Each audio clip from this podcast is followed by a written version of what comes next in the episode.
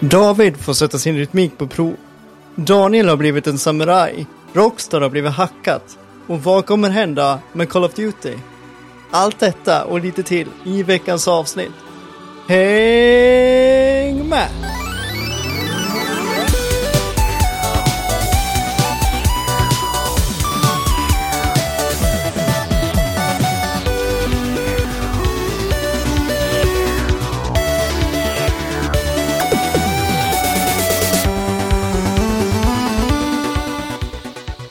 Läget allihopa? Välkommen till ännu ett avsnitt av Allt under kontroll. Podden där inget är under kontroll och er källa till nyheter, spelreviews och underhållning varje lördag. Jag är David Sjöqvist och med mig har jag min co-host och bror Daniel Jesaja Sjöqvist. Och den här säsongen, den är sponsrad av Mr P. Det är sant det han säger. Ja, det är sjukt det där, för du satt med en godis och så bara, ska jag introducera oss? Ja, gör det du säger, och så börjar du på en gång. Man bara, ett, två, tre. Klipp! ja, nej, det där bara, ja, kul. Jätteroligt. Ja, vad, vad har du för dig då, brorsan? Vad har du gjort den här veckan? Har du intagit något nödigt? Nej, men vi pratade ju lite i försnacket om att eh, jag hjälper ju till i, i kyr- kyrkan. Och då får jag ju hålla på med, vi håller på att göra sådana här typ monitorer som ska gå automatiskt med, Mm. Med schema och sådär. Eh, Och eh, då är det ju så att man får hålla på med Raspberry Pi. Och Mm. det är någonting som jag inte riktigt har förstått förrän nu. Och jag ser ju hur mycket möjligheter det finns och jag vill ha en. Mm. De är inte så dyra va? Nej, de, eller ja, det beror på hur man ser det. Men jag tror att de kostar väl en 2000 med, med kort och, och sån här liten box som du liksom lägger kortet i och kan koppla in och allt. Men i alla fall så, eh, som jag sa i försnacket, nu pratar jag ju främst till våra lyssnare och det gör eh, inte till dig, men alltså möjligheterna är enorma med att man kan göra, man kan skaffa emulatorer, man kan göra dem till ett sånt där hemmasystem som, som är kompatibelt med typ alla smarta enheter du har i hemmet. Mm. Det vill säga att har du, har du Philips eh, lampor men du har Ikeas typ rullgardiner så är inte det något problem. Du kan ha allihopa på en och samma plattform Ja. genom en sån grej. Och jag tycker det är så fascinerande. Och sen kan du liksom göra det till en sån här eh, storage unit, typ att du kan eh, du kan liksom sätta in en hårddisk i den och så kommer all, allting som du väljer att spara till den kan användas av någon annan för att du kopplar upp den på ett nätverk på en plattform. Så att, Mm. ja, du vet, man kan köpa typ en en terabyte hårddisk, sätta in i den. Den kopplar upp sig till nätet, så det blir typ som en, ja men typ som en gratis eh, sån här typ iCloud eller Dropbox Ja. som kan användas till alla. Genom, Nice. genom en plattform som du länkar din, din eh, ja, Raspberry till. Då. Ja. Det är väldigt fascinerande vad man kan göra med den lilla saken. Ja. Jag är inte så insatt i dem, men jag, jag vet att de har, det finns saker att göra i alla fall. Det är många som kör dem som smarta hem eller media, dat, eller mi, minidator. Typ. Ja, och du kan ju också göra dem om du, om du har en sån så kan du också göra den till en Chromecast eller Xiaomi liknande adapter. Ja, som Mi-sticken eller Mi-boxen. Ja, precis. Mm. Och det, det är ju fenomenalt bra. Jag menar så här, som jag sa, att har du då, för det enda du behöver göra då är att du har din lilla box med eh, chi- hela moderkort och chippet och allting i. Mm. Det enda du behöver göra för att få det du vill ha är att byta SD-kort. Så vill Ja. jag, vill jag ha, köra emulatorer eventuellt, då kan jag sätta in ett SD-kort och ha en emulator laddad och klar. Vill Mm. jag sen kolla, ha, använda den som en Chromecast, ja men då byter jag SD-kort. Ja. Smidigt och bra. ja, skitnice. Sen har jag också spelat en del faktiskt. Jaha, Eh, hunnit med det. helt otroligt va? Det är helt otroligt. Och så har jag hunnit gymma på det. Men Mm. det är liksom, jag har spelat det här, hjälp mig, jag pratade med dig om det. Det här när man ska bygga ett universitet. Ja, Two Point eh, Campus. Så heter det. Och det är ju, ja men det är enkelt sagt så du slängs in i en värld där du ska bygga ett universitet precis så som du vill ha det med den, med den inriktningen eller de inriktningarna som du tycker är viktiga eller som du vill ha. Mm. Så ska du liksom få det att gå runt genom att du ska tilltala fler elever, så du bygger dormrooms, du anställer lärare, du anställer eh, janitors, du gör en, alltså du ska ju få det där att gå runt och du ska få det att bli så populärt som möjligt.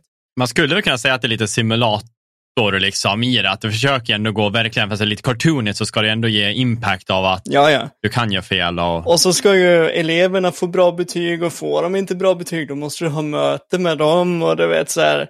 Mm. Eh, och det handlar inte bara om att nu vill jag anställa en janitor eller en, eh, en chef, utan de, de får ju skicka in CVn och så får du sitta och bedöma. Ja, men den här är seg på att jobba, men han gör ett bra jobb. Eh, och, de, och den här luktar illa, men han gör ett fantastiskt jobb. Så frågan är så här, vad, hur vill du att din arbetsmiljö ska vara? Mm. Och jag tycker det är jättekul. Ja, det låter roligt. Väldigt så här ch- chill spel. Mm. Och bara luta sig tillbaka och, och ta kontrollen och spela. Det är gratis på Game Pass för övrigt. Eh, och sen har jag också hunnit spelat eh, Dreamlight Valley. Ja, precis. Jag vet inte, pratade du och Macke om det förra veckan? Nej, jag det inte. gjorde vi inte. Ingen av oss har ju satt oss ner och spelat det. Jag ska försöka så att hitta tid. Jag säger tiden, jag känner mig så som en svikare när Sara och Malin frågar. Och jag bara, snart, jag ska göra det snart. Jag har, så här, jag, jag har så många spel på listan just nu som jag vill finisha, så det blir väl lite... Mm. Men eh, ja, fortsätt. Nej, men det är ju i ett, uh, Dreamlight Valley är ju Disneys tolkning av uh, Stardew Valley eller Animal Crossing skulle jag nog säga att det är mer likt faktiskt efter att ha Mm. spelat ett tag. Men eh, i alla fall så, du, du vaknar ju upp, eller du, du liksom, spelet börjar där, ditt, där din gubbe slutar så att säga. Han slutar på sitt jobb och bestämmer sig för att gå ut i en stuga. Han åker till sin gamla stuga där han, där han spenderar sin barndom. Och väl där så somnar han på gräsmattan. Och då kommer han in i Dreamlight Valley Mm. tillsammans med massa Disney-figurer som, som han då känner till och älskar. Och huvudkaraktären är då där av en anledning för att den här Dreamlight Valley har då blivit attackerad av ett mörker och det finns bara en magisk trollkar eller magisk karaktär som kan besegra mörkret och det är då du. Så du ska ju få den här staden att gå runt genom att hjälpa olika Disney-karaktärer få få butiken att öppna igen, få hela staden att gå runt med skörd och med, med allt möjligt. Finns det någon ondska? Det finns ju en ondska. Eh, Eftersom det är early access så finns det ju inte så mycket story än, Mm. så länge. Men eh, det finns ju en ondska och det enda, det, det, det jag vet är att jag ska ta mig in i slottet för att där finns någonting som kan hjälpa mig besegra ondskan, men jag har inte kommit längre än så. Ja, precis. Man får ju lite känslan av det där once upon a time-grejen, du vet. Att det bara Ja, finns en person som kan, det var väl då Henry. ja precis. Det är, Ja. det, det är Henrys mamma, Snövits do- dotter där i det. Ja, just det. Ja, det är det där. Ja. Men i alla fall så, det finns en ondska. Och den ondskan då drev ju bort eh, kungen i slottet. Så ingen vet var kungen har tagit vägen, men det är liksom, den, den ondskan har ju spridit sina grödor eller elaka tisslar eller vad det heter. Eh, Ja. Runt om i världen som du måste liksom fixa. Du ska få bort mörkret och det får du genom att göra goda gärningar och du får det genom att låsa upp olika grejer. Vet man vem kungen var? Nej, inte vad jag kan. Man vet att det fanns en kung, men man vet inte vem det är. King Arthur. Det skulle kunna vara det, det hade ju varit logiskt egentligen. ja, det finns många kungar. Men jag tänker eftersom Merlin är en sån viktig del i spelet så kanske det är så. Mm. Ja, mycket möjligt. Så det, det det handlar om är att du bara ska få staden att gå runt och få den att bli ljus igen, så att säga. Att, att visa att det finns ett hopp. Ja, att, ja. att drömmarna kan leva vidare liksom. Ja. Men, eh, eh, vad skulle jag komma med det? Jo, spelet är jätteroligt och bara eh, så här, också luta sig tillbaka. Man anstränger sig inte så mycket. Du behöver inte fokusera på storyn egentligen heller. Utan bara gå runt och göra din grej. Mm. Eh, och det är bara, det dock jag kan uppleva det är att det är lite segt i sin gameplay i, i jämförelse med Stardew och Animal Crossing så känns det väl lite, lite segare på något sätt. Det är någonting som saknas. Mm. Men jag kan inte sätta fingret på vad det är. Men det är någonting som saknas som de andra har som inte det här har. För mig. Ah. Ja, Eh, men jag kan inte sätta riktigt fingret på vad det är. nej. Och sen har jag också spelat ett till spel som jag började med i förrgår. Mm. Och det är Ghost of Tsushima. Ja, åh gud vad kul. Ja, jättekul var det faktiskt. Eh, jag har ju velat spela det länge och jag har pratat om att jag vill spela det länge, men jag Mm. har inte orkat. Nej. Och jag började i förrgår, så jag har väl inte kommit så långt. Jag tror jag spelade en sju, åtta timmar kanske, sammanlagt. Mm. Mm. Men vilket fantastiskt vackert spel. Det kan vara ett av de snyggaste spelen jag har sett. Och med då att den har också fått en Playstation 5-uppgradering eh, med allt vad det innebär, så var Mm. det ju gudomligt vad snyggt det var.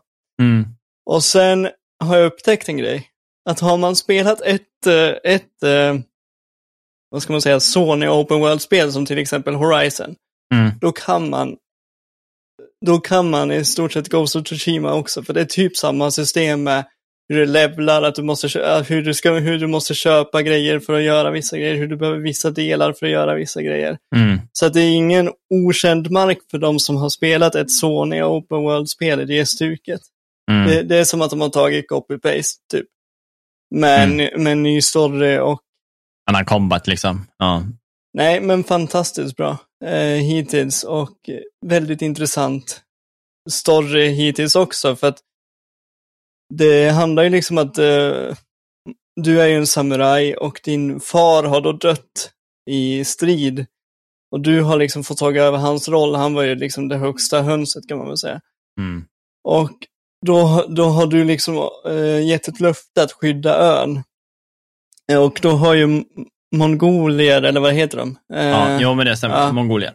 Precis, de har tagit över ön. Och du, det nu, är ditt arb- eller nu är det din uppgift att liksom by, by, till. bygga, bygga upp en armé och ta tillbaka ön och även då befria din farbror. Hittills i storyn är det så i alla fall. Mm. Sen får vi se vad den tar vägen. Spännande. Ja, det är sådär. Jag tror Macke jag pratade om ganska nyligen, om det var förra avsnittet någonting. Du- ja, det- jag kommer inte riktigt ihåg, men jag, jag vet att det är ett av de spelen jag ser mest fram emot att få portade i, i dagsläget. Ja, ja, det, det, och det är väldigt bra combat. Alltså den är inte, man är ju inte överlägsen utan man känner att man är, du vet, en tung samuraj som bara kommer där med sin rustning och sina, sitt tvåhandade svärd och bara... Mm. Men det är skönt när man blir en samuraj och inte ninja. Alltså, det är coolt att vara samuraj och kraften, de är ju så Mm. jävla bitiga. Ja, det är de. Verkligen. Och det, det har de fångat. Sen är det det här återigen med eh, den haptiska feedbacken. Mm. som, som kommer i en Playstation-dosa när det regnar och när man rider och när man, vad man nu än håller på med. Hur Mm. man känner varje slag ifrån svärdet och allting. Mm. Eh, Och jag vet inte om det är så, men, men spel som är portade till dator, om man spelar dem med en PS5-dosa, känner man den haptiska feedbacken då? De har haptisk feedback i vissa av spelen, Okej. så att man kan välja till om man, om man vill. Ja, för det tycker jag ändå, det är en viktig del. Jag, jag kan nästan inte spela spel utan haptisk feedback känner jag. Nej, det är asnice. Jag har, kör, har kört med några av spelen när det varit möjligt och det är jätteskönt. Supertrevligt. Nej, men det är roligt. Eh, och sen har jag inte gjort så mycket mer, men det här var nog den längsta jag har pratat i hur, vad jag har spelat och gjort. Ja, på något avsnitt i alla fall. Ja, Ja, nej men eh, då tar vi jag och klänger med före och berättar lite grejer jag har gjort. Då. ja men gör det. Jag eh, vet inte om det var förra veckan jag pratade om det, men jag nämnde att jag skulle börja spela Plague Tale. Eh, jag har ju velat kört det för att eh, nu när expan, eller expansionen, nu när det nya, eh, nya släpps, den, Mm. nästa månad någon gång, typ den 18-20 någon gång där. Mm. Och ja, det har väl varit lite att jag har känt att jag vill köra det, men på grund av att Macke har kört det så har det varit lite mer att ja, jag ska spela spelet och prata om ett spel som en av oss andra har redan kört. Liksom. Mm. Men då tog han ju Death Stranding och då kände jag, men då kan jag också köra. Ja, jo, men det, man har ju två olika upplevelser, så är det. Ja, nej, jag hade nog ändå gjort det. Men eh, superkul. Jag har eh, som sagt kört ut det. Eh, ett av de trevligare kampanjspel jag har kört på ett tag och det är baserat på att det är otroligt linjärt och Mm. pusslerna är inte så jättesvåra, men man kan få en liten tankeställare någon gång när man, okej, eh, ja men så här ska jag, och så känner man lite rewarding av att lösa det. Mm. Men just det här linjära föll mig in så bra när man har kört så långa spel. Death Stranding, gå in på Spiderman. Spiderman var ju lättare för att det var bara fightingen, är bara brawla sönder liksom. Mm. Men man kan göra det snyggt, så det var ju kul. Men här går man liksom in i en annan grej där du är lite, combaten är inte det, utan här känns det som att de har försökt fått med den här äh, filmiska känslan med hur allting rör sig i världen när du är ute och går. Liksom att, eh, din movement, du går nästan in i konversationer hela tiden där du får höra saker som är viktiga, Mm. som förklarar saker. Liksom. Mm. Och det, så det det kändes som att man var, gick i en snygg film. Om det är någonting jag ska klanka på, och då är det för att det kommer till PC, och det är att jag kör nu med min eh, 240 Hz monitor och så har jag ju Adaptive Synken på etc. Och då, I spel slår jag alltid av V-synken. Mm. I det här spelet så var det x antal gånger på grund av att jag hade tryckt av V-synken och körde för hög framerate Mm. som jag skulle dra en lantern för att eh, skrämma bort eh, råttorna som inte tycker om ljus eller eld. Liksom. Mm. Så när jag skulle dra den där lantern då kunde jag bara dra den åt ena hållet. Och Det var en bugg på grund av att jag hade för min framerate. Och Jaha, att jag inte hade oj. V-synken igång. Så att jag bara blev tokig, jag satt fast vid stället. Men jag ska, ska jag inte kunna dra den till höger? Och så tänkte jag, men den är väl låst det går bara till vänster. Men jag kunde inte lösa pusslet. Mm. Jag bara, vad fan. Så gick jag ut, körde några googlingar och så, så sökte på en playthrough på det chapteret och ser jag, nej men han drar ju den till höger. Ja. Liksom, eh, det är det jag ska göra, men jag kan inte. Och så, så efter lite sökningar där då fick jag upp, liksom, okej, ja, men tryck på V-synken och eh, locka skärmen till 60. Eh, det fick jag göra vid två ställen i spelet. Det- var inte så här massive, utan det var ju bara precis på den funktionen. Ja. Men det var fortfarande tillräckligt för att jag tyckte att det var lite drygt. Liksom. Ah, det Ja, skulle ja. funka. Liksom. Men det så är det med vissa spel, att det blir lite fel när man kör en högre frame limit. Liksom. Så Ja. man får väl skylla sig själv. Mm. Men för övrigt, ah, jag tyckte om alla karaktärer, tror jag. Det var nog ingen jag inte tyckte om. Jag tyckte de fick till Amicia hur bra som helst, Hugo, eh, liksom det här oskyldig unge. Eh, Mm. Och man pratar ju liksom det här med eh, innocence, liksom att de är, vad ska man säga, eh, eh, skuldfria, alltså att de inte, de, har, de är inte skuldbelagda, de har inte gjort någonting, de är eh, som ett barn, du vet, man har Ja, inte ja. gjort en synd än. Nej. Och det här handlar ju liksom om hur du förlorar det där, äh, ja, alltså du blir ju tvungen att döda för att överleva. Du är tvungen Mm. att göra dåliga saker för det bättre. Mm. Och jag tyckte skurken i hela det här med, eh, jag tror han heter Vitalis, eh, som är, jag tänkte säga påven, men han är ju en, någon högre så här, kyrklig profil. Mm. Jag tyckte han också var sjukt bra skriven, riktigt så äcklig. Alltså jag älskade hur äcklig han var. Han liksom kändes så makt, mycket makt. Han ville ha mer och mer, men man kände och att han såg så förstörd ut. Liksom. Mm. Och så karaktärerna runt om liksom, som varit en del av liksom, den här familjen. Och det är en cool saga då den blir liksom som att det hänger mycket på ungdomarna. Liksom. Att det, det drar samman massa yngre, Mm. men man träffar också äldre folk i det. Men just den här klungan blir ett ganska gäng, gäng un, unga folk. Mm. Mm. Men kort, eh, jag tror Macke också förklarar det, men för er som har kommit in i podden senare, eh, så det är ju, spelas ju på, typ, jag tror 1349, och då har ju som sagt pesten då, eh, börjat härjat runt i Frankrike. Och eh, man vet inte varför pesten är liksom den här råttpesten. Eh, typ som digerdöden känner vi mer igen det som. Men eh, då spelar man som Amicia då, som är eh, storsyster till Hugo, som eh, är eftertraktad då av, eh, man kallar det för in- inkvisationen, alltså de eh, eh, statliga riddarna, eller det är kyrkliga kan man väl säga. Mm. Ja, och de åker ju och letar då efter Hugo och är villig att döda typ allt för att nå honom. Eh, samtidigt som den här pesten går igenom alla städerna och alltså stad för stad liksom dör ut av pest och då lär man bränna upp liken och liksom kan, det blir obeboeligt. Liksom. Ja, just det. Men de liksom kommer då en liten väg där de slår sig samman som jag sa med andra barn eh, eller ungdomar för att liksom undvika råttorna då, med eld och ljus.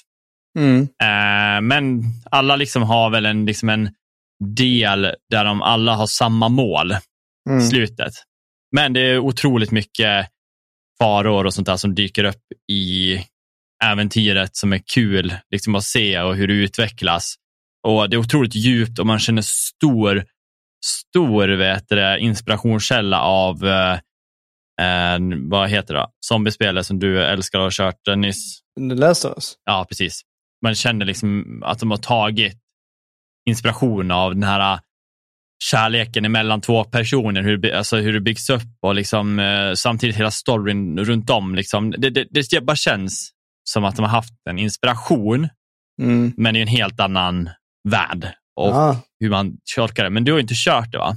Nej. Det tog mig, eh, ja nu vet jag det kan jag inte se för jag har inte den uppe, men jag tror det tog åtta timmar. Så det är ett värt spel för dig att spela sen när du är klar med eh, Ghost of Tsushima. Ja, eller så tar jag det bara en, en helg. och kör Ja, det tog mig tre sittningar. Liksom. Ja, Ja. Då körde jag ändå och tittade efter ganska mycket så här artifacts och sånt där. Och det är det som är skönt att spelet. Det har en del av såna här grejer du kan läsa på, men de har ingen eh, grej till storyn egentligen. Mer, än- eller de har ju en del för de betyder någonting, så att du kan läsa liksom vad de har varit och hur den har, liksom, vad, Ja. vem föremål har till, tillhört. Liksom. Mm. Men du kan liksom bara gå straight och bara lösa pussel och göra det där och kommer fortfarande få en amazing upplevelse. Det jag tycker spel är så bra, att jag inte blir bunden till att springa och leta saker för att Nej, men någonting viktigt ligger gömt långt vid sidan. Nej, det, är mer linjärt än så. Liksom. Mm. Ja, men det är bra. Yes. Sen eh, har jag också spelat ut ett till spel. Har du spelat ut två spel? Ja. Okej. Och Det här är ett spel som eh, släpptes den 15 september, så det är faktiskt ett nytt spel från förra veckan. Ja. Och Det här eh, kan vi ju ta, eh, ta Guitar Hero till exempel, som ligger mig otroligt varmt om hjärtat sedan jag var liten. Alltså så att jag, jag tyckte om det. Sen på äldre dagar har jag ju tappat det. Men mycket musik, så här, när man spelar rocklåtar och sånt där, så känner man så här, det- ja, spelet hade sin peak med rocken för mig. Mm. Och den introducerar mycket låtar som man än idag får in liksom i, ja men ibland bara tänker på. Typ Barracuda. Bara, så här, den, den låten hade jag aldrig hört annars, antar jag. Om inte någon hade spelat den för mig. Då. Men nu sitter den där, man känner också hur man kan liksom typ spela låten, man tänker de där, där noterna. Liksom. Men här är det ett spel som är rytmbaserat hårdrocksspel som heter Metal Hellsinger Mhm. där du spelar som en karaktär som är typ tagen, eller du, du är karaktären från en profetia som ska störta helvetet. Okej. Du har tappat din röst. De har tagit din röst ifrån dig. Mm. Men du ger dig ut på ett äventyr och så tänk dig Doom. Hektisk shooter FPS-spel. Alltså du Mm. kommer skjuta och slicea och döda, men du krittar bara om du skjuter i takt med rocklåten. Jaha. Om du skjuter i takt, liksom, så du ser hur, hur rytmen går, alltså man ser så här, nu, grejer går in och så om du matchar precis så krittar du Mm. och bygger upp eh, typ combo points Mm. ju mer combo points du får, om du kommer upp till 16, då kommer till och med sångaren in och börjar sjunga i låten och det går riktigt jävla hårdrock. Du bara skjuter och dunk, dunk, dunk, och så i laddningen av dina typ dubbelrevolvrar som man får, då ska du matcha, re- eh, en perfect reload, då lär du också slå den på rytmen för att kunna börja skjuta igen. Och det är så Mhm. snyggt. Alltså det gör nästan ingen skada alls om du inte slår rytmen. Alltså då vet du det, är du körd. Då är det liksom, gör- så att det är verkligen skjut på takt. Vad roligt. Och det är bara, som jag säger, Doom. Hur mycket fiender som helst. Du dashar fram och bara ja, köttar helt enkelt. Det är kött deluxe. Roligt att du började med Guitar Hero och sen slutade med Doom.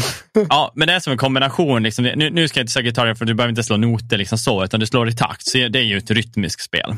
Ja. Men just det här med att, eh, hur mycket eh, gitarr har betytt för mig för just med rocken. Och det här är riktiga rocklåtar som är original, som är skrivna till spelet.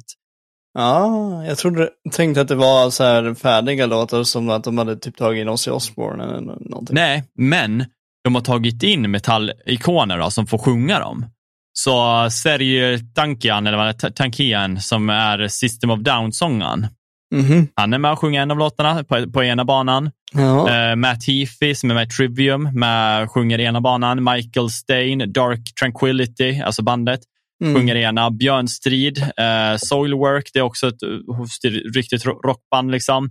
Alissa White, en tjej som är med i Arch Enemy, otroligt bra den banan.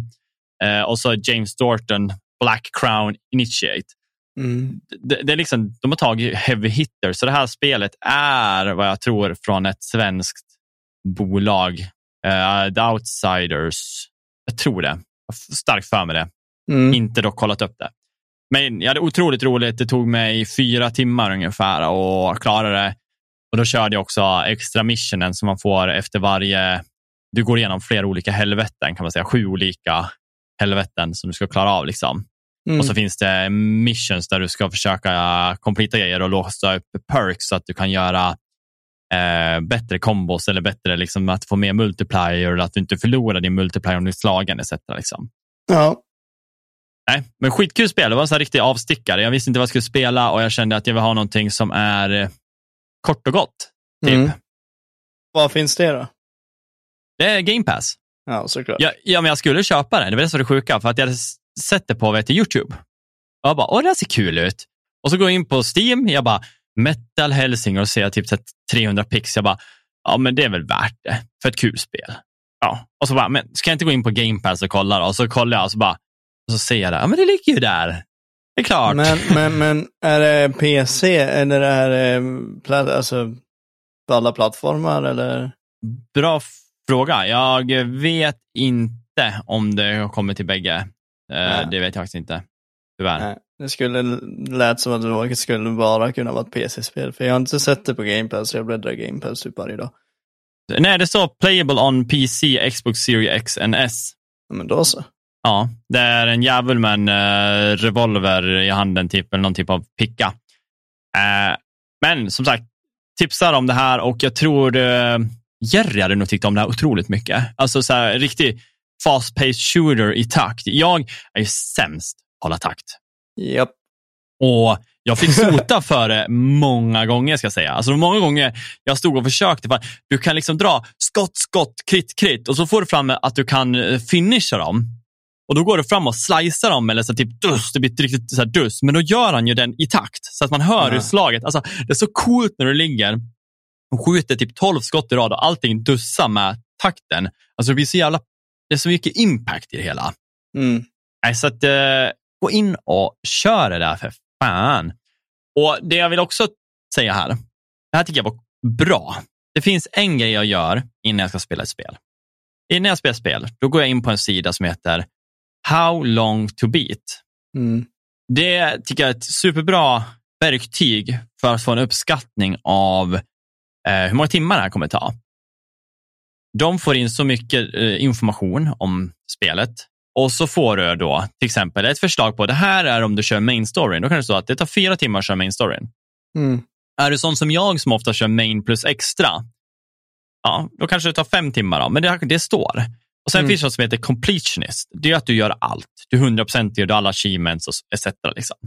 Och där får du tredje tidsbenämning. Så jag brukar oftast gå på den som är mellan, för jag brukar ju flyga av om jag ser någonting och plocka upp det. Jag kan inte låta bli. Liksom. Nej. Men jag är inte alltid en completionist.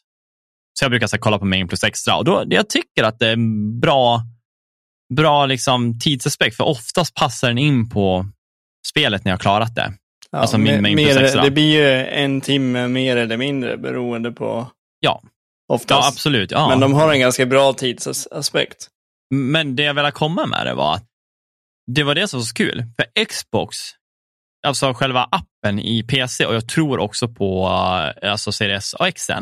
Nu Mm. när du går in och ska ta ner spel, då har de gått ihop med ett samarbete med How long to beat. Så under när du, när du laddar ner, där står det How long to beat och så står det timmarna. Det är main story, main extra, completionist och alla olika stilar då, tillsammans. Det är Mm. så här, för mig det vart bara, ah, nice. De tog någonting jag älskar och la in det i tjänsten. Det, Mm. För mig är det bara det, det är logiskt att det ska vara där. Att man bara ska kunna klicka på ett spel i Game Pass och se.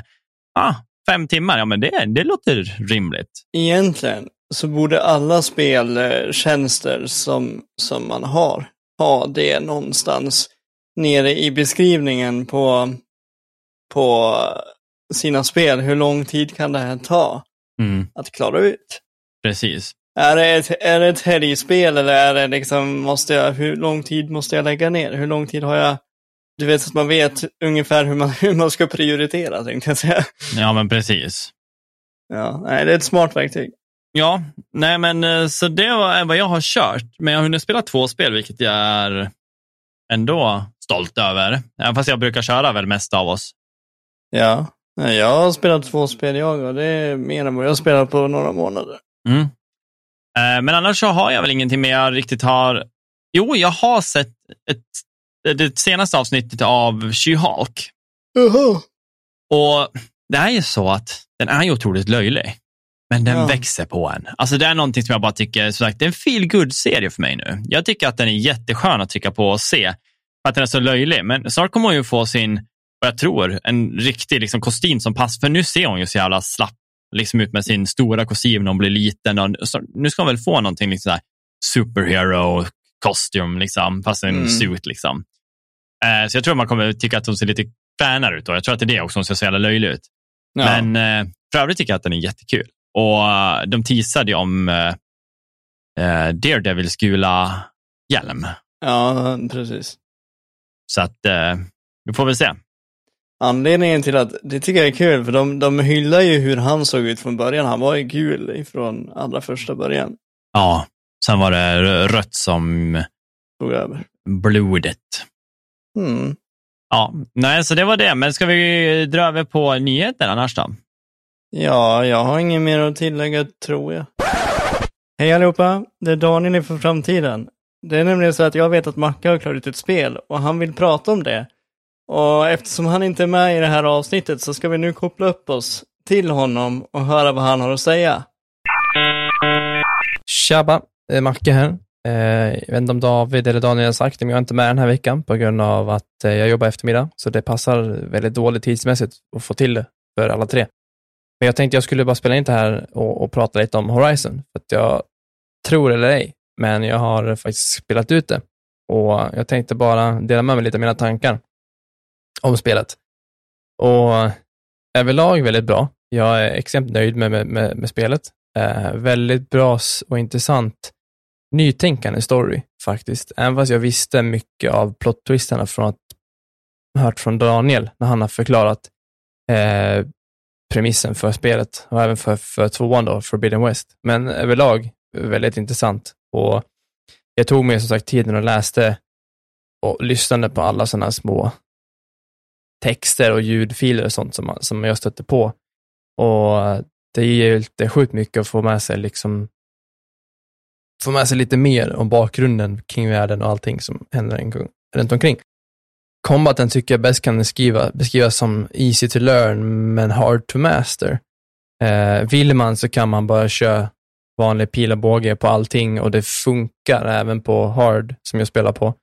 Men eh, vill man göra combaten rolig och intressant så, så kan man ju ta sig tiden och lära sig olika strategier för varje, varje fiende. Eh, Och varje fiende har olika svagheter och styrkor och weak points och så vidare. Så tar man sig den tiden, så, vilket jag gjorde för det mesta, så tyckte jag att combaten blev extremt intressant, för det gjorde att jag kunde använda hela mitt toolkit och inte bara sitta och spamma pil och båge på weak points och tills jag gör DPS tills, till fienderna dog.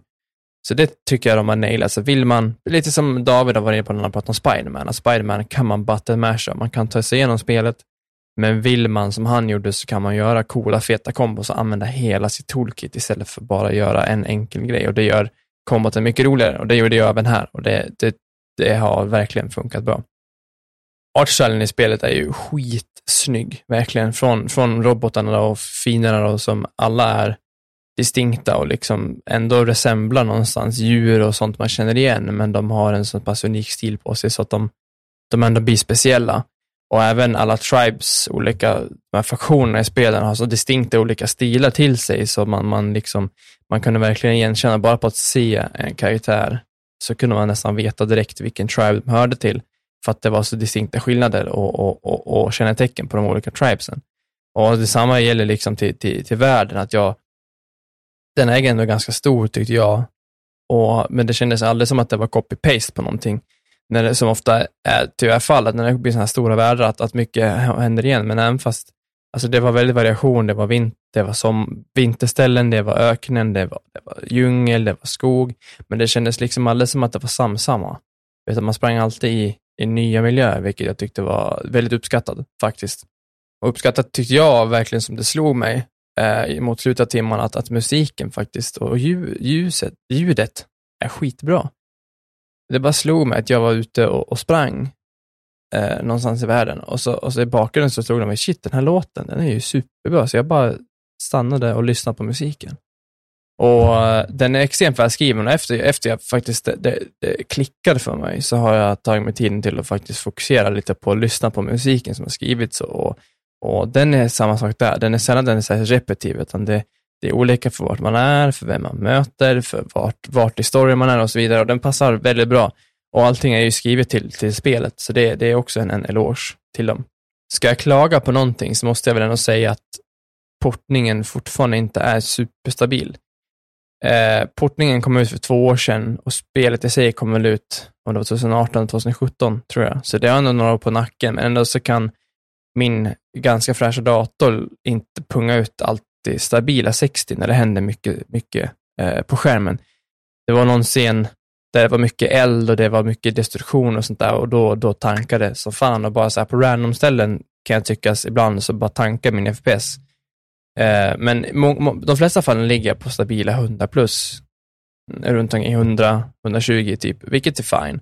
Men det var det så orimligt många sådana dips som jag inte kan förklara och som jag tycker att det här, det här ska inte funka, det ska inte bli så här. Vilket jag tycker är synd för att jag läste på mig lite och det här är samma spelmotor som de använder använt till Death Stranding och Death Stranding upplever jag inte alls har samma, eh, samma problem, tekniska problem med att de här dipparna på oförglömliga ställen och sånt där. Och då kör jag båda spelen bara inte alls på ultra allting. Jag har dragit ner liksom lite grann sådär.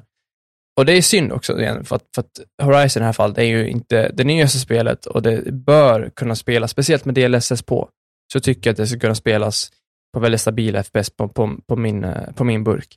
Men eh, alltså det är väl det enda jag skulle kunna klaga på i sig. Jag tyckte att storyn var lite klyschig ibland, men det, det är de ofta. Och som sagt, jag visste lite vad som skulle hända, så jag jag kan väl kanske inte ratea storyn för hårt för att jag ändå gick in med en inställning på att jag förstår vad som komma skall, så att säga. Um, men eh, Daniel hade rätt, jag klockade in på 38 timmar på mestadels spela på hard, i början på very hard, så det känns väl rimligt. Jag gjorde absolut inte allt. Det finns väldigt mycket kvar i världen att göra och mycket att samla på sig och sådär. Och som jag fattade så, så är det, man, man vinner inte för, utan det är det, man får XP och man får kanske en achievement, men man får inga intressanta gear eller, eller sådär utöver storyn i sig, alltså utöver sidoquesten och sådär och insamlingarna. Så, eh, jag tror inte att, i alla fall inte nu, så kommer jag inte spela mer. Eh, jag har dels ett kvar, det som heter Frozen Wilds och det lägger jag lite på hyllan. Eh, inte för att jag inte vill spela, men jag kände bara, ja men det blir mycket Horizon nu. Nu vill jag ha ett break från någonting. Men eh, det var väl egentligen bara det, en kortis. Jag ville bara komma in, se, tja, det här är ju förinspelat, så det är ingen som kommer kunna prata med mig. Men eh, jag vill bara dela mina tankar om Horizon, nu när det är faktiskt klart. Jag känner mig att jag är på en bra streak ändå med att varva spel, så jag tänker jag fortsätter och så får, får, det här, får vi se om, eh, om de använder det här i, i avsnittet. Men eh, kör hårt och lycka till. Peace! Välkommen till veckans nyheter. Pew, pew, pew, pew! Så, ja, jag börjar väl göra. Ja, gör det. Får jag prata lite till? Ja. Uh, ja, jag satt och läste en artikel om uh, vad EA hade sagt på uh, ett finansmöte häromdagen. Aha.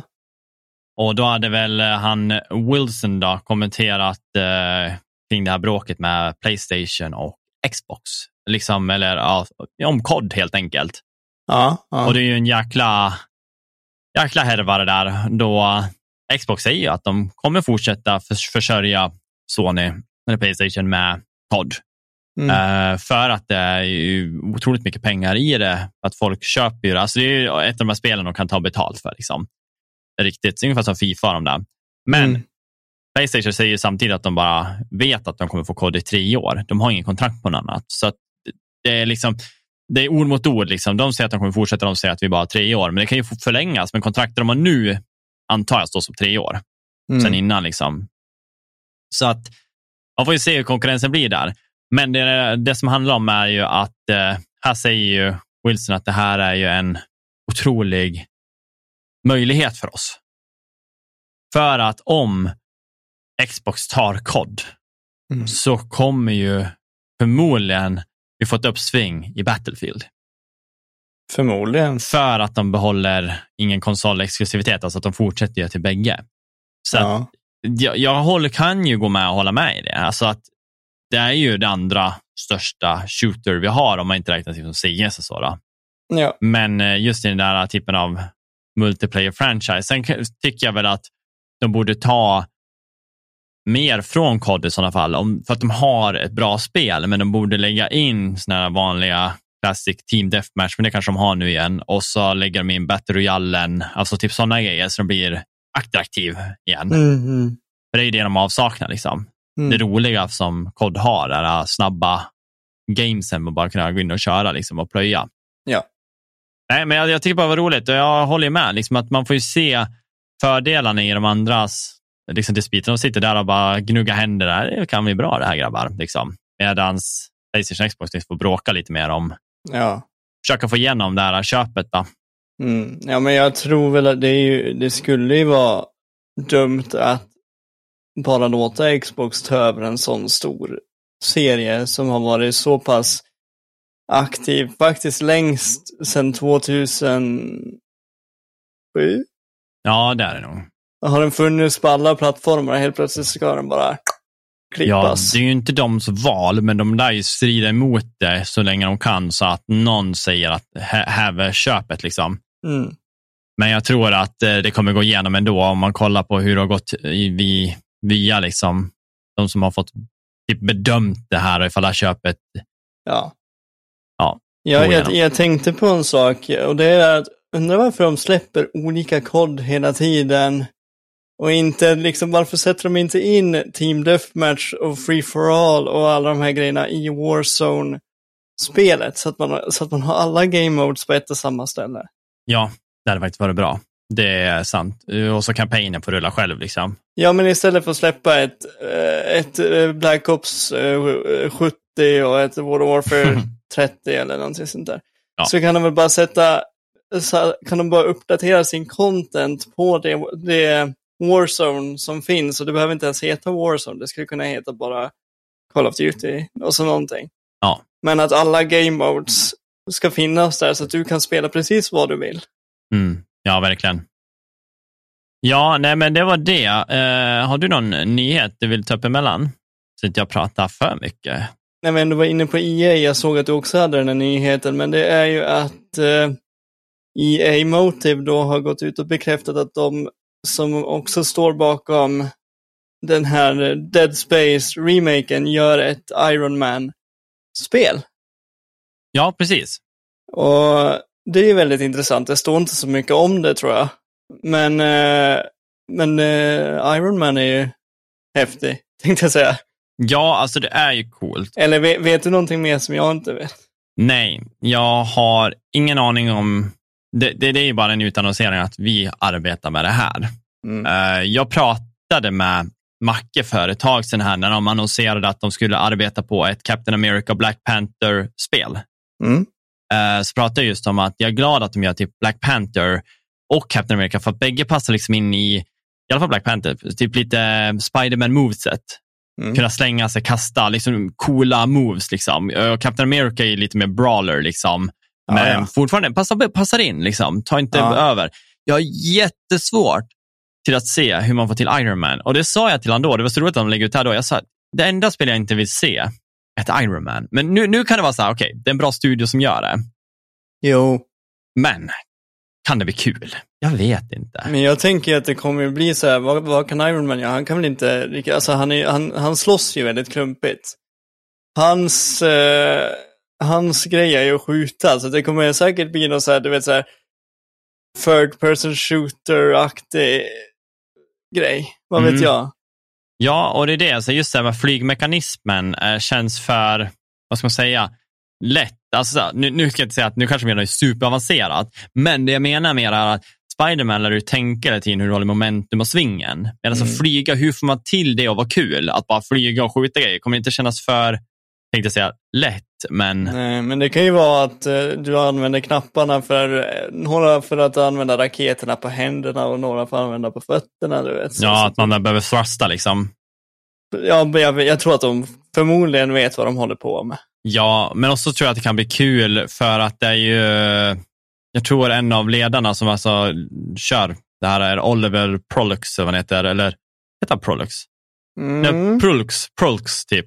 Mm. Uh, han jobbade ju med Marvels Guardians of the Galaxy. Så att det var ju ett av mina toppspel förra året. Så att uh, de har ju en bra studio och bra ledning. Så att vi kan ju bara hoppas på guld. Ja. I det här fallet då.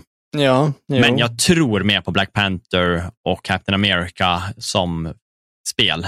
Ja, och jag är så glad att det inte är eh, Square, Square Enix som gör det de ja. spelen. För att det blev, då hade det varit den här Avengers-grejen och det tycker jag inte om. Nej, nej precis. Nej, jag hoppas de håller sig borta från det där. ja, nej men det är intressant. Ja, eh, men då kan jag ju ta nästa då. Ja, kör. Då hoppar jag ner på eh, att det har ju kommit lite rykten om nästa, nästa PC-port från Sony. Eh, jag hade hoppats att det skulle vara Ghost of Tsushima, bara för att det är ett spel som jag vill köra och nu när det finns co-op i det så känner man ännu mer mm. uppmanad till att köra det. Eh, men det som har kommit då, som det verkar via Steam Database, då, eh, så har man hittat att det har lagt in typ några achievements för Sackboy, A Big Adventure. Jaha, av alla spel? Ja, det är, det är ju ett spel som är otroligt älskat. Är det? Faktiskt. Ja, det har, de som har spelat det bedömer det som ett riktigt bra co-op, alltså multiplayer-spel. Men det fick ju inte samma vad ska man säga, push som uh, Little Big Planet hade, uh, den serien. Jag tror att man liksom, att döpa om det, jag vet inte om det var smart. Nej, nej. Det, det hade som så stort brand, liksom, så det är inte många som har kommit in på medien och sagt att jag vill ha Sackboy. Liksom. Nej, men alltså de som vet vem Sackboy är vet ju vem han är. Men, men, men Sackboy säger ju inte mycket att det har med Little Big Planet att göra. Nej, men precis. Nej, så att eh, jag, som det ser ut, så är det det som kommer vara nästa PC-port efter att eh, det släpps eh, uh, Uncharted, Legacy Thief Collectionen. Yep. Den släpps ju 19 oktober tror jag. Ja, 19 oktober. Ja, Precis. så att eh, det blir kul faktiskt. Jag är ute efter ett nytt co-op-spel efter det här, nu när jag kör klart eh, It takes two. Så att, mm. Och Sackboy för mig är typ, ja, jag ska inte köpa det till PS4 när jag hade kunnat haft det på en PS hemma och jag äger inte en PS hemma så då blir det ju datan. Så då är det mm. perfekt. Ja. Men det är kul, mycket på gång från dem, liksom att de ska få över spelen nu då. Mm. Sen får man ju se när det släpps. Det står inga datum, men det kan ju vara när som. Ja. Ja. Sen, som sagt, eftersom jag har fler nyheter, yep. så har eh, Diablo 4-utvecklarna gått ut nu och gör en liten update med deras, eh, de kallar det för Closed End Game Beta. Och det är så här, eh, ja, endgame beta helt enkelt, där du ska få köra slutet på spelet efter storyn. Liksom när man står och bara nöter Great Rift eller Nightmare Dun eh, jag tror de kallar för Nightmare Dungeons eller någonting i det här spelet. Men det som jag tycker är nice är att det är en close beta och jag satt och tänkte hur ska de, eller hur anmäler man sig för det? För man brukar kunna anmäla sig till en close beta oavsett. Mm. Men i det här fallet så verkar det vara så att om man går in i eh, vet det, Battlenet då, och så enablar man news and special offers eh, så kan man ha fått en invite av dem. Men hur man får inviten bedöms av dem. Hur mycket tid du har lagt på endgame material i Diablo 3 senaste tiden. Så att Mhm. de kommer ju verkligen bara bjuda in de här hardcore fansen Ja. som nöter och har sönder spelet. För jag menar? Att de letar, kommer leta buggar, de kommer köra. De har otroligt mycket tid lagt på Diablo 3. Mm. Vilket är otroligt, otroligt smart. Istället för att bara ta in en klunga och folk som bara ska testa, här får ni köra lite och så sitter någon nötter. Nej, nej, nej. Här tar de in de värsta av de värsta. Om de då går in och aktiverar den där och så kan de se ifall de har fått inviten då, så att säga. Mm. Eh, Men det verkar ju vara så att i november så kommer det vara en öppen beta någon gång. Okej. Och så spelet släpps ju 2023 någon gång, men vi har inget datum på det. Men Nej. eh, jag tycker det är kul. Roligt att de verkar komma någonstans och att de också kör lite så här endgame-tester med hardcore fans. Då. Mm. Tycker jag är smart val. Har du någonting utöver? Hur många nyheter har du kvar? Jag har eh, ja, typ två och en halv ish. Okej. Ja, men eh, ta din halva då, så, då ska jag ta min. Jag har bara en kvar sen. Ja, det här hade jag önskat Macke hade varit här. För att jag har ju inte så stor koll på den här GTA 6-läckan. Ja, just det. För att jag tänkte att han är nog ganska insatt i den. Eh, som sagt, det är väl någon typ av grupp som är ändå lite eftertraktad av FBI. Jag tror de vet vad, vilken grupp det är som har gjort det här, fast de kanske inte har benämnt sig. Så de verkar Mm. ju ha lite koll på läget så. Eh, och den här läckan då, enligt de själva, ska ju inte ha varit så farlig i Nej. grunden. Liksom så här, ja, men okej, vi kommer ändå fortsätta liksom som det är tanken, bla bla bla, etc. Eh, det är inte så att han har raderat deras filer, utan han har bara Nej. tagit, så, här, "Ja, jag har det här, men liksom, ja, du har det där, det är ett ofärdigt spel. Liksom. Ja. Då kommer vi in på liksom att det är kanske inte så jobbigt för företaget så, men det jag satt och tänkte på nu när covid har varit och folk har fått friheten att börja jobba hemifrån, så sitter jag och tänker att de här grejerna, det är inte första företaget som blir hackat eller att någon tar information från folk. Nej. Så jag tänker att det blir, det blir väldigt sårbart när folk sitter på sina he- hemma privata nätverk med en kassrouter, liksom en Mm, öppen mm. router för att bli attackerad av diverse. Liksom. Ja. Eh, så att frågan är ju det, om det kommer konsekvenser där, liksom, så att det blir ändå en effekt mot hela företaget eh, för att kunna eh, försäkra sig om att det här inte händer igen. Mm. Och då kanske inte enda företaget, om de börjar ändra sin policy på det där så kanske fler börjar ta sig frihet, eller ta sig friheten, men de har ju rätt till att beordra folk till kontoret. Men jag kan tänka mig att det kommer få konsekvenser, vilket är lite tråkigt faktiskt. ja. Så att även om det inte påverkar spelet så påverkar det skaparna.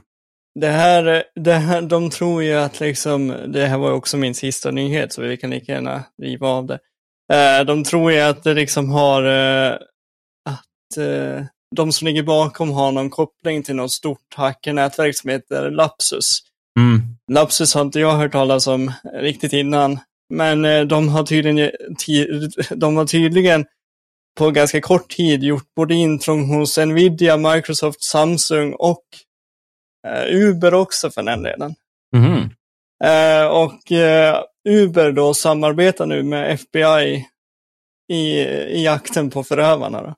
Ja. Så vi får väl se vad det leder. Men det roliga var att jag, jag kom in på, de har ju läckt speciellt på TikTok egentligen. Ja. Eh, är ju en väldigt smart källa om man vill kolla på, på grejer lite snabbt. Sådär. Ja. Eh, för där sprider sig saker som en löpeld. Och det roliga var ju att det här måste vara något så här, det här är ju så här pre, pre, pre, pre, pre, alfa. Ja. Men det roliga var att eh, man fick reda på då att det här har lite med spelet att göra. Man kommer få spela två karaktärer, en man och en kvinna. Mm. Eh, och det verkar vara, det verkar vara att det kommer att utspela sig i Miami, i Y-City igen. Ja, okej. För, ja. för, för, på, för på polisbilarna så står det VC eh, PD, då, så det är Y-City Police Department Yes sir. antar jag. Eh, men i alla fall så, det var ändå kul att se, fast det ser hemskt ut. Men, men frågan jag ställer mig är, varför de gjorde det. Om de gjorde det för att visa oss att ja, men de har faktiskt en sexa på gång eller de, att de ville visa företaget att vi kan ta era filer. De försöker ju, de, alltså de, de vill ha ju förhandling och att de ska betala pengar för det. För att de har tagit deras filer? Ja, precis. Men som jag förstår det så har de inte tagit bort några filer, så att det blir liksom så här, okej, okay, men fine, använd våra filer då, liksom. Men du kan ju fortfarande inte skapa spelet vi skapar. Nej, men de måste ju, som du sa, höja säkerheten på, på, på företaget så att ingenting mer kan tas därifrån. Nej, nej, men det var en bra approach från liksom Rockstar. Känns ganska stadigt när de skrev ut och sånt där. Eh, baserat på det du säger, pre-pre alpha-spelet ser ju inte så jättebra ut. Då kommer vi in på min halva nyhet då, som är faktiskt med i den här, så det blir ju faktiskt tre rad. Eh, vilket jag tycker är otroligt roligt att se här. Ja. Eh, på grund av det som har hänt har folk varit, eller ja, haft typ en hatstorm mot eh, GTA 6 och sagt hur fan kan det se ut så här? Ja. Alltså vad, vad, är, vad är det här liksom? Med det här spelet ni ska releasa, vad är det för skämt liksom? och här ja. kommer vi till Twitter. Då har Paul Ereth, heter han, lead designer på Control-spelet, alltså för Remedy. Mm. Och han har också jobbat för design för Halo 4, 5, Shadowrun, uh, you name it. Liksom. Han skriver då en artikel, eller en artikel, han skriver ut ett inlägg där han skriver “Since graphics are the first thing finished in a video game and Control won multiple awards for excellence in graphics, here is footage from the beginning of the development.” Och så ser man lite en video från eh, Control då, när de, när de var i early early också. Mm. Och visar hur att det, det ser inte bra ut. Det är inte ett award winning game då. Eh, och sen på det så skriver då Cult of the Lamb, spelet som nyss har kommit ut, doms Twitter skriver ut Graphics are the first thing finished in a video game. Here is what early version of Cult of the Lamp look like. Ja. Och lagt ut en bild på liksom deras, eh, när de har fått igång spelet men inte lagt på texturerna riktigt, om man säger så. Det är bara för att ge en inblick att så här ska det vara och så fått in movementen etc. Mm. Och sen kommer vi till uh, Game Directorn som körde för uh, The Last of Us 2 och Uncharted The Lost Legacy. La ut en uh, liten bilscen där de åker i icke-texturerade vä vägar liksom, ah. och pratar liksom om så spel ut när det är under utveckling. Mm. det jag vill komma med det här är att jag tycker att det är så fint att se de andra går och liksom men titta, eh, det här liksom är ju utlagt efter, det är 20 september alla de här inläggen har kommit. Mm. Så det känns som att alla developers bara går ihop, att alltså för att ta bort hatstormen, den är jo. så o... Vad ska man säga? De, de förtjänar inte. Nej, för de vet ju också vad som krävs för att skapa ett spel. Ja, och så lägger de ut liksom egna videos och så här, hela grejen. Jag, ty jag tycker ja. bara att det är kudos till de som har eh, gått ut och gjort det här. Liksom ja. Att visa lite in-game material och få folk att förstå det. Det är så här respekt plus. Ja, men jag tycker det. Jag får en sån här lite så här, fan, Control Remedy, alltså han Paul Erith, man bara, vilken jävla grabb. Sen, sen kan man också undra, vad är det för nutter som, som sitter och säger att är det här spelet ni ska släppa när de borde fatta att det där liksom inte ens är ett färdigt spel? Nej, det är inte ens polished liksom. Nej, det är jättekonstigt att folk ens tror det, men folk tror någonting och så läggs det upp bara en bild och så får folk en till aspekten och så ser de någonting och så blir det bara kattskit av allt. Liksom. Folk, folk... Är, folk är så snabba på att hata på grejer innan de ens har fulla storyn. Ja. Kring varför saker ser ut som de gör. Mm. Nej, men precis. Nej, så det, det är jättetråkigt att det är så. Men jag tycker det är skönt när jag ser sådana här overheads bara gå in och bara Mm. Visa vad skåpet ska stå. Sen om folk såg de där inläggen, det är en annan sak, men jag tycker ändå det är vackert. Jo. Och då, eftersom de säger att det första som är klart i ett spel är då grafiken, då mm. vet vi att då är inte ens GTA 6 nära på att bli färdigt någonstans. Ja. Så det har ju mycket kvar att göra. Rockstar har aldrig svikit med grafik eller någon, någonting egentligen de har ju toppen spel. Alltså ta bara Red Dead senaste och så GTA 5 som har levt x antal år men ser, ser ändå väldigt fräscht ut. Liksom. Ja. Eh, men min sista är inte en full nyhet, men det kanske är en reminder till er som inte har kört. Eh, det har ju kommit Winters expansion till Resident Evil Village. Eh, kom för någon vecka sedan här. Så nu kommer du kunna spela, eh, det kallas för Shadows, Shadow of Rose. Och det är ju en liten story då, kring hans, Ethans dotter. Just det. Och eh, Det ska ju vara ungefär fyra timmars speltid. Jag tror det kommer kosta runt 300 pixel. Något sånt där. Eh, och De säger ju att det här ska vara tillräckligt med tid för att kunna sluta, alltså stänga den här storyn om Ethan och Rose. Mm. Alltså så, här, så att det, det blir ett close chapter, eh, vilket är nice. Eh, otroligt kul. Det känns ju som att då kommer vi förmodligen få en ny karaktär till nästa spel. Alltså lära känna nya personer eller återgår de till det gamla att de tar in klassiker. Då. Alltså att Mm. de kör någon gammal veteranare. Mm. Men det känns ju som att det inte går att använda sig av så många karaktärer i dagsläget. Eh, För till exempel eh, Chris, han är ju för OP för att man ska kunna spela när man har kört den i de här spelen. Ja. Då blir det lite så här, ja, men jag kan inte gå in och vara han och han ska vara värdelös. För jag menar, han är ju jävla martial art. eh, Han spränger ju skiten av allt och you name it. Liksom. Ja. Ja, nej, så att eh, vi får se där hur det, hur det blir. Men det som är också kul med expansionen som gör det kanske värt att betala pengen. Du får inte bara i den här eh, DLCn där du får spela Rose Story, men du får också att, så att du kan spela hela Resident Evil Village i third person. Mm. Och vilket är kul. Ta en liksom tillbaka på något sätt till något klassiker, eh, kla- mer klassisk vi. Liksom. Men de har sa det, liksom, att göra third person, det var inte en dans på rosor. Nej. Det har varit som att typ tillverka spelet igen.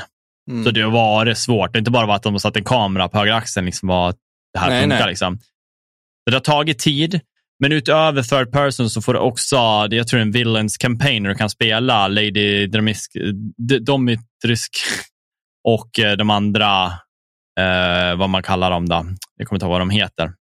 Men ja, de fy, tre eller fyra andra karaktärerna som är onda. Då. Mm. Så att, eh, nej, kul. Jag eh, tror faktiskt jag skulle tycka om att spela eh, Village i third person mer faktiskt. Eh, jag älskade first person viewen, men jag, jag, sitter, jag tycker faktiskt mer om att spela Resident Evil-spelen i third, third person mer än vad jag gör i first person. Mm. Det är en viss skräck att köra first person, alltså så här, när någonting kommer runt hörnet och du bara wow, shit. Mm. Men eh, jag håller med dig att det är ganska skönt att köra i third. Ja, men det är ju Resident Evil för- mig. Ja, ja det är lite mer sagt klassiskt. Mm. Men eh, det varit coolare om de hade gjort det i fasta vinklar. Gjort om hela spelet i fasta vinklar med den här grafiken. Fy fan. Ja, då hade man blivit rädd. Ja. Nej, men det var nog allt för idag, va? Ja, Ja, men eh, vi gör väl en liten sån här uh, rundning här. Och så kör vi, ni vet ju som sagt, vi har Patreon och ni har ju fått del av våran exklusiva, exklus- exklusiva avsnitt som då hade med lite försnack och eftersnack, så ni vet ju vad det handlar om nu. Eh, Så att gå in på Patreon, det lägsta är 50 pix och så uppåt och för att få lite extra underhållning i er vardag. Vanligtvis är avsnitten lite längre. mm. Och så får ni dem direkt efter inspelning. Så ty- typ en kvart efter. Men eh, har man inte pengar och vill ändå supporta oss, då är det ju som sagt in på våra sociala medier, gilla oss, eh, kommentera på våra avsnitt eller gilla bara och skicka en så här femstjärnig review eller någonting. För sånt där hjälper oss otroligt mycket, mer än vad ni tror. Och då syns vi listor och då kommer ju som sagt fler folk hitta oss. Och för annars eh, vill vi ju tacka för oss för den här veckan och eh, till Patreon så hörs vi snart. Ha det bra. Hej då! Hej då.